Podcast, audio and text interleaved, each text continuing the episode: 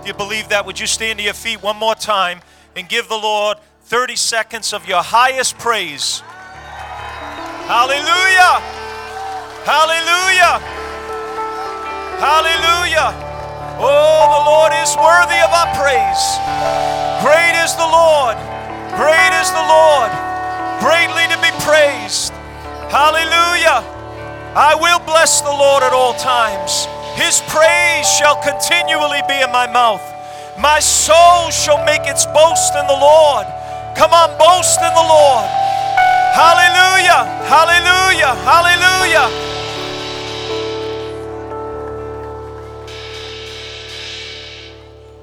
Hallelujah. Amen. Amen. You may be seated this morning. God bless you.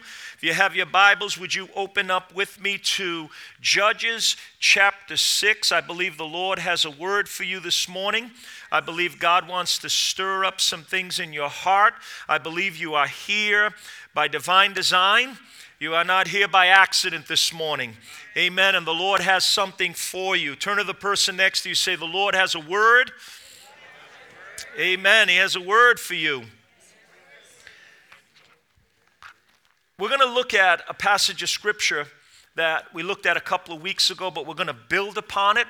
And I want to talk to you about dealing with the tension. Dealing with the tension. Tension is the state of being stretched, either of two balancing forces causing or t- tending to cause tension. When we talk about tension, it is that pulling force that acts along a stretch connect, stretched connector, such as a rope or a cable, is called tension. Now, I'm going to ask a couple of my, my helpers to come. If you just come quickly with that rope. Now, I want to show you what tension is. Now, okay, here's just let it loose a little bit. See, right now there's, there's no tension, there's slack, right? But now if you pull that, see this, this force here that, that I'm holding basically is the tension of the two ropes or the rope being pulled in different directions. And I believe right in this place, we're all dealing with a tension. We're all dealing with the tension of being pulled or pulling from what we know God has to where we're at today. Maybe God has given us a promise, but we're not necessarily living in the fulfillment of that promise. And what that is, is the tension between the two, between where we know we should be at and the place we are at. So I want to talk to you this morning about the tension. Pull it real, pull it real tight. See, this is the tension. Now let it go. Now turn to the person next to you. Say, don't be a slacker. don't be a slacker. Amen. We want the tension. Thank you. Thank you. Just keep that in mind this morning as we look into the Word of God. Now, I'm talking about the spiritual tension that we all live with. The tension between past experiences and present realities. The tension between a prophetic word we received and maybe the uh, pathetic circumstances we're living in. What God has called you to be versus your spiritual inability that you are experiencing. What God has said you are, and maybe your fearful state or condition. You see, the tension is actually good. If there's no tension, that means you've given up. If there's no tension, that means there's nothing pulling you. If there's no tension, there's nothing calling you to a higher plane. You know, I like to say it this way you know, when, when people talk about walking with God and following Jesus and the discipleship process, they say it's a struggle. But the struggle is good because if you were not struggling, that means you're going with the flow. That means you're not even fighting anymore. That means you're just going along and there's nothing really challenging you anymore. So if you're struggling, if there's a tension, that's good. So the question this morning is what do we do when there is a gap between what we know God wants us to be and where we're at. What we've heard God do in another time or another place in what we're experiencing. That's, that's what I want to talk about dealing with that tension. How, as a believer, a follower of Jesus, one who has a hunger for the things of God, how do you deal with that tension? If you turn with me to Judges chapter 6, we're going to look at Gideon again. We looked at it two weeks ago, and uh, we want to add to it, we want to build upon that message. And we talked about, or we entitled the message, Tell Me Who I Am Again. Tell Me Who I Am Again. We're going to look at a man called Gideon. He was a man of God who would become a mighty warrior for God. He was called a man of valor. That means a man of great strength and a man of great courage. See, Gideon was called by God to bring deliverance and victory for God's people. But when we look in the passage of Scripture, we're going to see that where we find him is not where God wanted him to be. The condition he was in was not really the prophetic word that God was about to give him. So there was a tension, there was a gap that Gideon was dealing with. He was, he was at a place where, you know, he was in fear, he was in discouragement, and God was calling him to something higher. I believe God is calling every one of us to something higher. I believe He's calling us to something greater. I believe God is challenging us to rise up. The Bible says that we go from faith to faith, from glory to glory, from victory to victory. There might, be, there might be a valley through that uh, process. So um, I, I don't want to say there might, there will be a valley. But the thing is, that's not where we're called to be. We're called to go from faith to faith, from victory to victory, from glory to glory. We find Gideon He's in fear, he's in lack, he's in weakness. But as we look at this very ordinary man, we're going to look at how he dealt or how he lived with the tension. Because he viewed himself in one way, but God viewed him in a totally different way. You see, he had a tough time reconciling what God had done in times past with what God was doing at that moment. How could he be strong when he was so weak? And isn't that the tension that we all deal with? If we're going to be honest, I know it's hard to be honest sometimes. I know in the church it's hard to be honest because sometimes we're afraid people are going to judge us, right?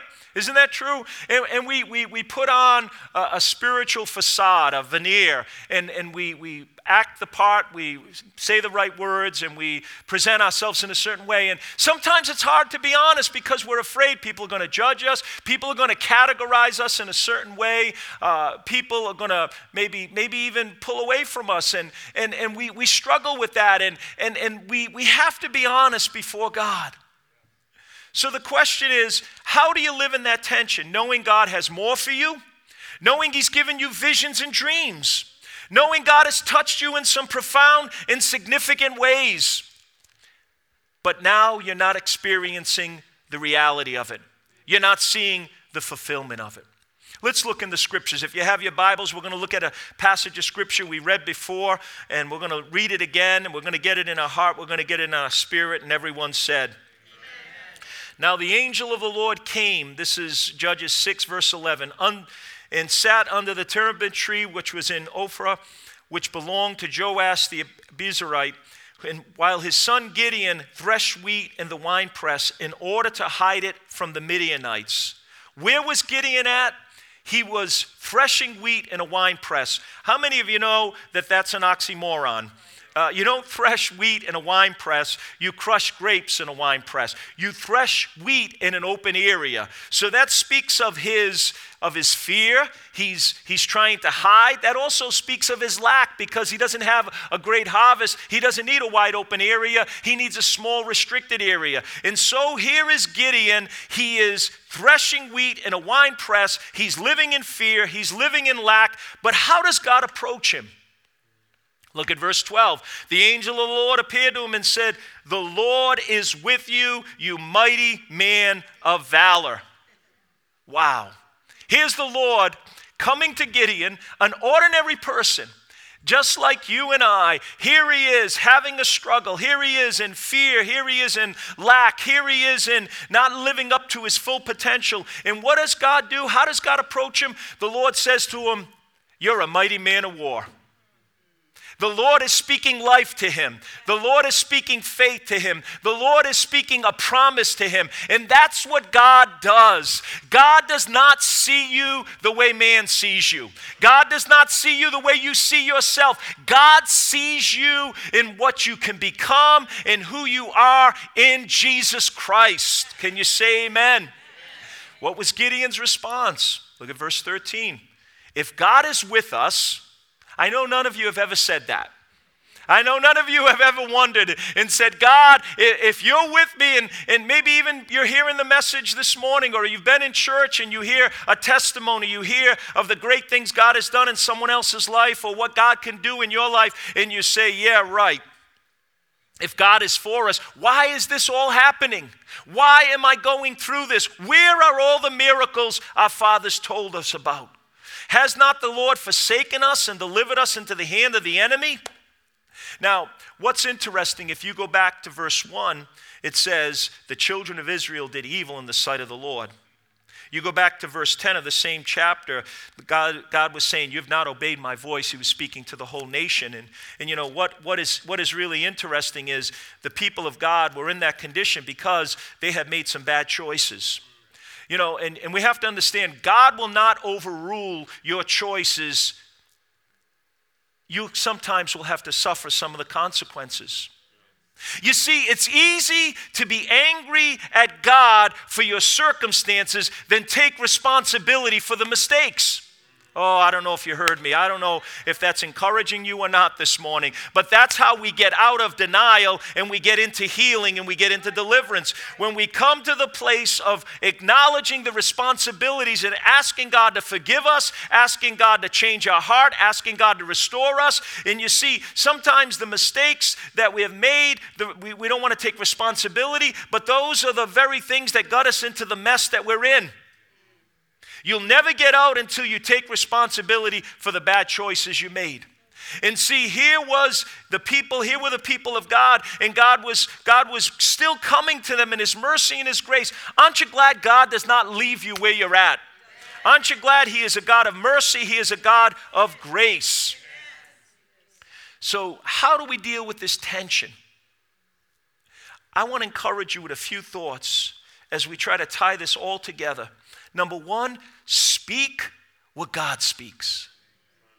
Speak what God speaks. What was God saying to him? You are a mighty man of valor. He looked like anything but a mighty man of valor. He's in fear, he's in lack. He is he's going to go on and say and list all of his credentials why he shouldn't be chosen. He's saying I'm the least, I'm, my, my, my, my tribe is the least, my family's the least. He had all these excuses, but you know what God said to him? You're a mighty man of courage. You're a person of courage. This morning, I want to ask you do you see yourself how God sees you? Or do you see yourself maybe through the filter of the words people have spoken over you, or even maybe what you think about yourself? I want to do a little survey. Has anybody in the last week or the last month had a negative thought about themselves? Well, good, I'm in the right place. I wanted to make sure I was in the right church this morning. The reality of it is, we all deal with that tension as opposed to what God has called us, who we are, and what He's called us to be. We have to understand what God's Word says about us. We are made in the image and the likeness of Almighty God. We are more than conquerors. Amen? We are chosen and we are highly favored. We are the head and not the tail. When we read the scriptures, when we read the, the letters of Paul, each letter is very interesting. You know what he starts off and he says? He's writing to churches just like you and I back just 2,000 years ago. Just we're only removed by 2,000 years, but it was the same uh, same understanding of God, His Word, and, and who we are in Christ. And you know what he would say? He would write to the saints at Ephesus, to the saints at Corinth, to the saints at Galatia. In Romans, he would say, Call to be saints. We're called. Now, now, please don't be thinking of a halo over the head. Don't be thinking of St. Mary, St. Anne, St. Thomas. Think of St. Tara, St. Douglas. We are all called to be saints, not ain'ts, but saints. And what that means is chosen ones, set apart ones, holy ones. That's what we're called to be. That's who we're called to be. So you need to wake up in the morning, you need to look yourself and call yourself, I'm saint, and you fill in the blank, whatever your name is. Now, the story is told of two very rich brothers in, in the community, and they were both very mean. They were scoundrels. They were very uh, uh, dishonest in so many ways. And, and it came about that one of the brothers died. So the other brother came to the pastor and said, I'm going to give you $5,000 when you do the funeral. How many you know funerals are not cheap? This is a little excessive. 5,000 I'm going to give you 5,000, but you need to say that my brother was a saint. Pastor looked at the money. He thought for a second, put it in his pocket. He said, I'll do it. The funeral came. Now, everybody in the congregation, everybody in the community knew both of these brothers were, were mean. They were, they were scoundrels. They were, they, were, they were just, they were not nice people. So, so the pastor gets up and he's doing the sermon, he's doing the eulogy, and he goes on and he says, the, the departed, the deceased here this morning, we all know he was a scoundrel. We all know he was mean. We all know he was dishonest. But compared to his brother, he was a saint.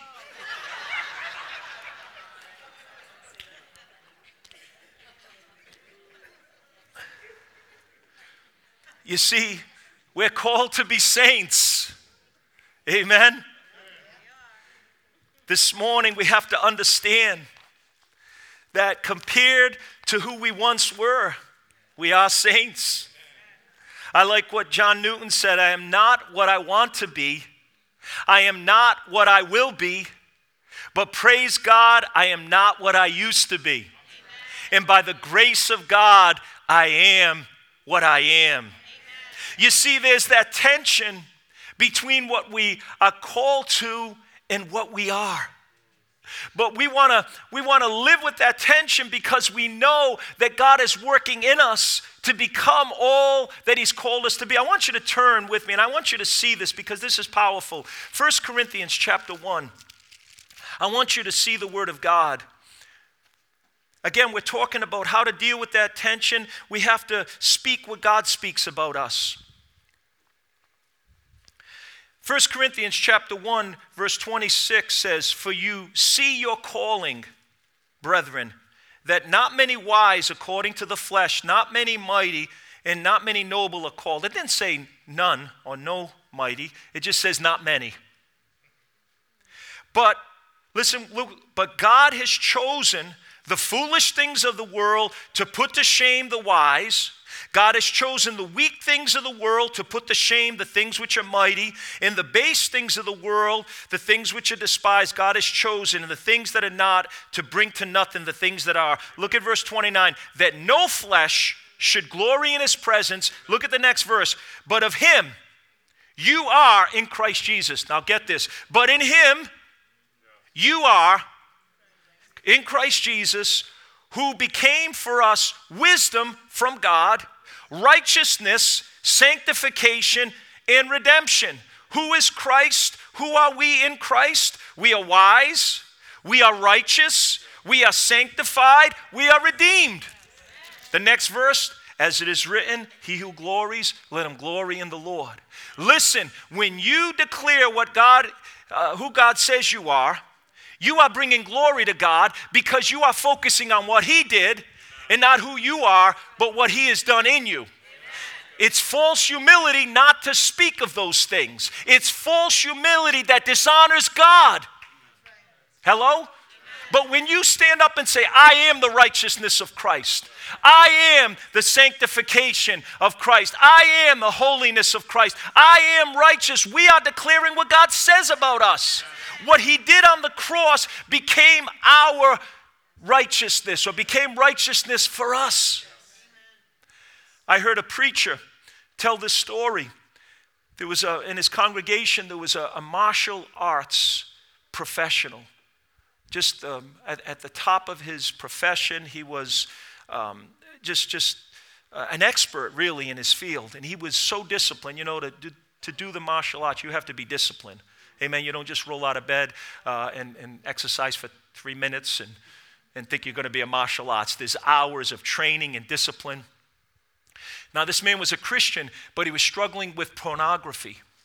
He was having this struggle and he couldn't overcome it with all his discipline. How many of you know you can't overcome the flesh with just discipline? You can't overcome sin with discipline. Discipline's good, don't misunderstand me, but you need more than discipline. You need the work and the power of the Holy Spirit through Christ. So here he is struggling, but he knew better, but he couldn't overcome it. You know what he began to do? He heard a message on the righteousness of Christ and that he was righteous in Christ because that's his position. That might not have been his experience, but that is who he was and who he is in Christ. You know what he began doing? Even when he was struggling, even when he was sinning with pornography, he kept saying, I am the righteousness of Christ. I am the righteousness of Christ. I am righteous in Christ. He kept declaring that, he kept speaking that, and then he was delivered from the sin because he understood and knew who he was in Jesus Christ. Maybe you have another struggle. Maybe you have another sin. Maybe you're battling something else. Maybe it's another addiction. You need to declare, I am the righteousness of Christ. In Christ, I am righteous. Sin shall not have dominion over me because it is no longer I that lives, but it's Christ that lives in me. And the life that I now live, I live by faith in the Son of God who gave himself for me. The Bible says if righteousness came through the works of the flesh or the works of the law, then Christ died in vain. He died on a cross. He exchanged, uh, He took our sin that we might have His righteousness. And this morning, we have to speak what God has said about us. Can you say amen? amen. You see, when, when man saw a liar, God saw the father of the faithful in Abraham. When man just saw a shepherd boy, God saw a king. When man saw a cheater, God saw a prince with God. When he saw a persecutor, God saw an apostle in Paul. When man saw a teenage girl, God saw the mother of Jesus. And in Gideon, when man, and when even Gideon was a fearful farmer, God saw a mighty man of valor. How do we deal with the tension? Number two, speak what God has done. Speak what God has done. Look at verse 13. What is verse 13? What is, what is Gideon saying? He's saying, Where are all the miracles that our fathers told us about? You see, there was a tension of what he had heard back then of what God did and what he was experiencing right then. I want to encourage you this morning speak what God has done. Isn't that what the Bible is? The Bible is a record of God's mighty works, which He did, has done on the behalf of His children. What He has done on the behalf of the Israelites, on behalf of the prophets and, and the apostles and, and, and the church. This is, this is a, a record of all of God's mighty working power we need to read it, we need to rehearse it. We need to meditate upon it. We need to memorize it. We need to speak it back to God. We need to say, God, did you not do it in times past? Will you not do it again? Did you not speak it? Will you not fulfill your word? I like how the writer of Hebrews put it in that great chapter of faith, Hebrews 11. He says this For time would fail me to tell of Gideon, of Barak, of Samson, of Jephthah, of Dan, David, of Samuel, and the prophets who through faith subdued kingdoms, worked righteousness, obtained promises, stopped the mouth of lions, quenched the violence of fire, escaped the edge of the sword. Out of weakness they were made strong, became valiant in battle, turned to flight the armies of the aliens. Women received their dead raised to life. Hallelujah. We need to remember and we need to speak of what God has done in His Word and realize He's the same yesterday, today, and forever. What He has done for one, He will do for another. God is no respecter of persons. We need to also rehearse what God has done for others in, in contemporary, in, in our time, in, in our church, and our sphere of influence, the testimonies that we hear, the life stories that we hear about. God has worked in your life. Don't forget it. It might have been 10 years ago, it might have been 20 years ago. Don't forget how God has worked in your life. I think of just how God has worked in the history of this church. God's fingerprint is upon this church and what He has done over the years. And I look back, and that gives me courage, that gives me confidence, that gives me hope that what He's done in the past, He'll do in the future. You know, there have been times when God has, has reduced us and God has uh, um, humbled us in, in times, I remember moving from, from Branch Avenue into Admiral Street, our second building.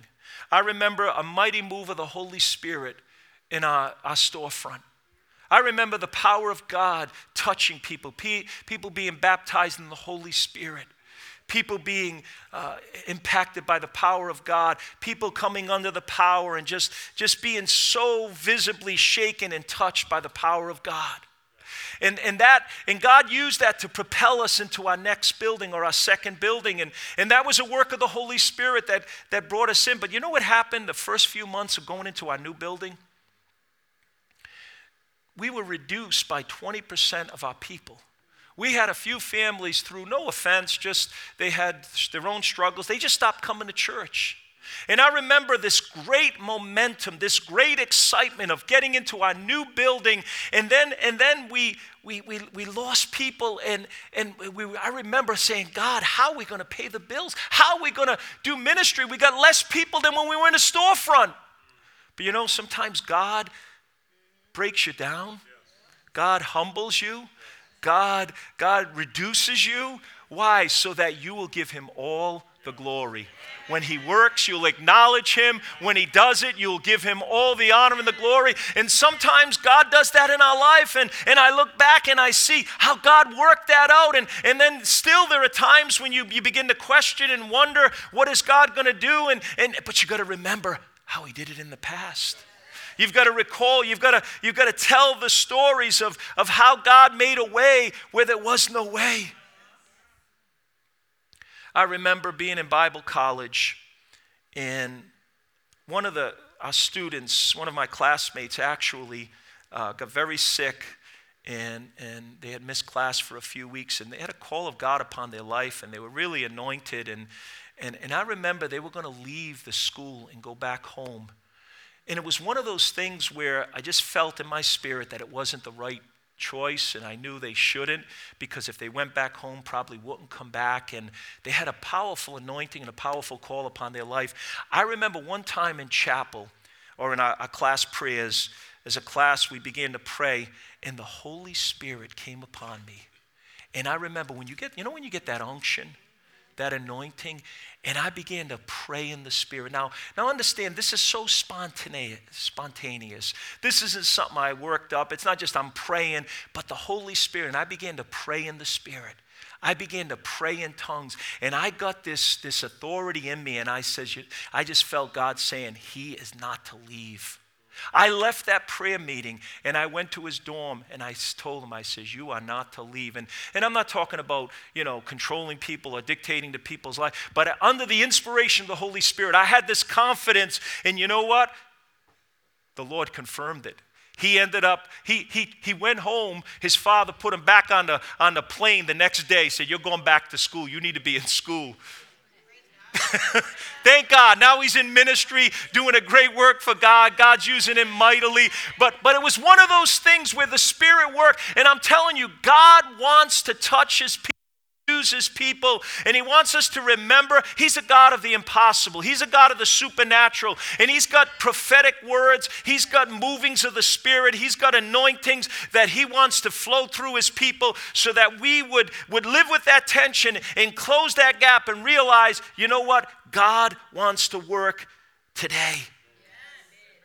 This past Sunday, um, Pastor Lynn uh, was with us. We took her out to eat, and, and we went. She wanted to, she has such a hunger for revival and, and the moves of the Spirit, and she wanted to, um, to go to the campus, the original campus of Zion, and hear the story of the Bible college that Pastor Mike, Pastor Tara, my wife, graduated. Some of you have taken courses over the years, and, and, and she wanted to go by it, and, and we took her to East Providence to where the temple is, and, and the whole ministry of, of Zion Bible Institute that has trained literally thousands of people people that have gone around the world mission field, evangelists, pastors, teachers, church workers, thousands of them over the years. Here was a school that was started by a woman who came from French Guiana, South Africa, uh, South America, and, and she came just with no money, no resources. She just had literal visions and dreams, and God began to show her a Bible college. And, and, and, and in 60 years, she raised up a Bible college for 60 years that never charged tuition.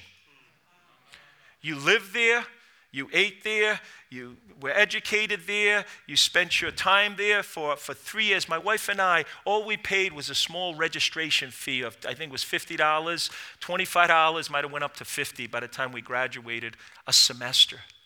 This woman of God, and, and, and, and she was so anointed and so powerful. I had to get her book out and read it again, and just to hear the stories of what God has done. But God has not changed. He's the same God today. He wants to work in supernatural ways. And this story was not about something that happened 2,000 years ago. It's not something that happened in another part of the world. This happened in East Providence, Rhode Island. And you know what? I was so blessed because here we are talking about about this story. And here's Pastor Lynn. Here she is in the van. We're, we're sitting in the parking lot and we're telling the stories. And I was sharing some of my experience. She was sitting on the edge of her seat listening.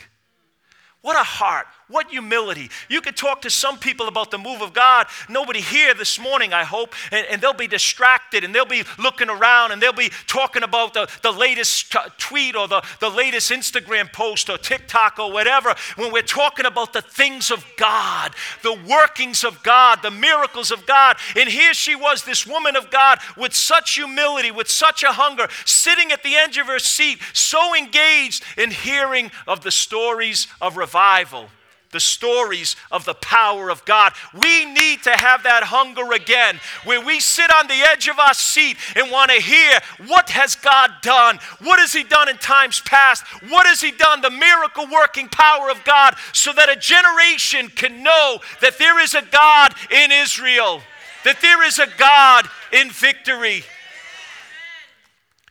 And you know what? What we do is we need to return to those places of victory. Gideon was saying, Where are all the miracles God has done? We need to re- return to those places. Remember, Jesus' first miracle was done in John chapter 2 in Cana of Galilee. His first miracle, where the Bible says he began to show his glory to his disciples. And then it says in John chapter 4 that Jesus returned to Galilee where he did his first miracle. You know what that speaks to me of? That speaks to me of, in our mind's eye, we have to return to places of victory. Jesus went back to Cana of Galilee because there was a miracle done there. There was a receptivity to his miracle working power. So he returned back there. You know, he went to Nazareth. And the Bible says that he could do no mighty works there because of their unbelief and because they didn't appreciate him and they took him for granted. He only went, he didn't go back to Nazareth, but he went back to Cana of Galilee. What am I saying? We have to, in our mind's eye, in our heart, in our spirit, we need to return to places of victory. In human nature, sometimes we return over and over to places of defeat. Think about that. We need to return to places of victory when God has worked, miracles He's done, visions He's given, prophetic words we receive, promises we receive, times God touched us. The Women of Judah Conference return to places of victory, not places of defeat. You see, we have to battle against human nature because human nature likes to dwell on the negative. I read, a, I read something recently. Research shows that if you lose $100 or if you find a $100 bill, you are twice as mad or angry as losing than as if you found it. What I mean by that is if you lost a $100 bill, you would be so mad at that. If you found a $100 bill, you'd only be a little happy.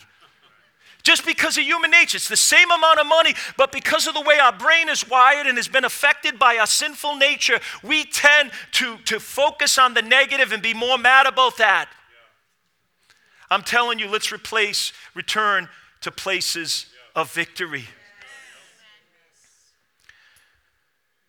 This morning, we understand of what God could do. As we live with that tension, when we fail, we need to say, I am the righteousness of Christ. When we feel insecure, we need to say, I am complete in Christ. When we are overwhelmed by the battle, we need to say, I am more than a conqueror. You see, God, through the power of the Holy Spirit, will close the gap in that tension the truth of, of, of who we are or where we are to who we are called to be. In reality, of who we are going to become in Jesus. You see, people will try to hold you back, they'll try to remind you of your past. But we don't live in the past, we live in the present. Can you say amen? And we have a God who gives us a hope for the future. I like what Paul said. He says, This one thing, I forget those things which are behind me, and I press on. That word press speaks of attention.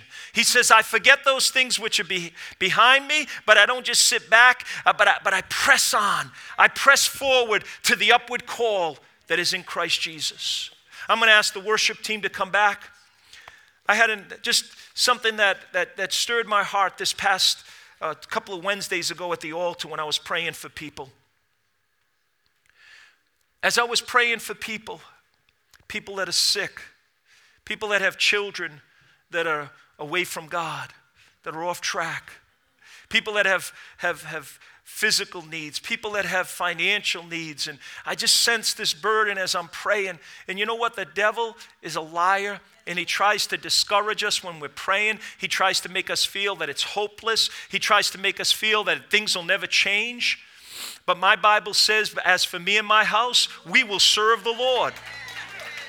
My Bible says that I'm the head and not the tail, that I will lend and not borrow. Come on.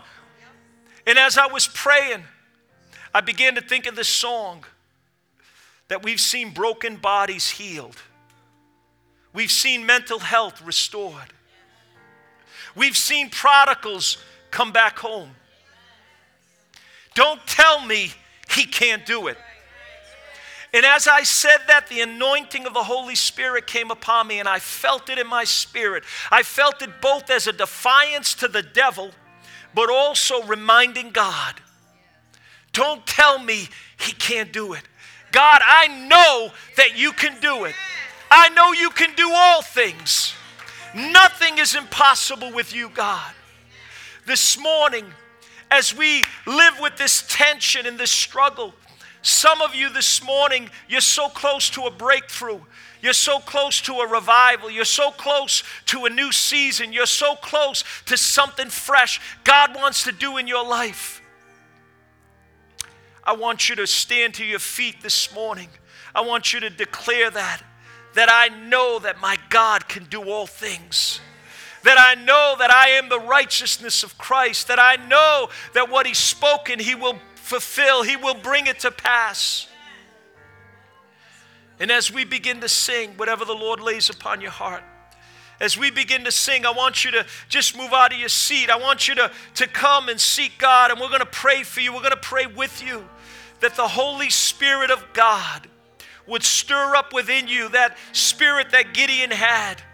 That he finally came into his destiny. He finally came in to what God was speaking and what God was declaring. As we begin to sing, you move out of your seat and you stand firmly, you stand confidently, and you tell God, God, it's your reputation that's at stake. God, I will overcome. I will be victorious. I will see a breakthrough. I will experience a revival because it's your reputation, God. This is a sin sick world. This world is gone crazy. This nation is gone crazy.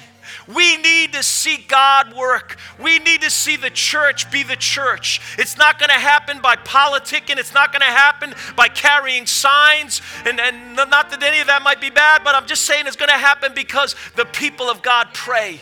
The people of God get revived. The people of God become the salt of the earth and the light of the world that we've been called to be.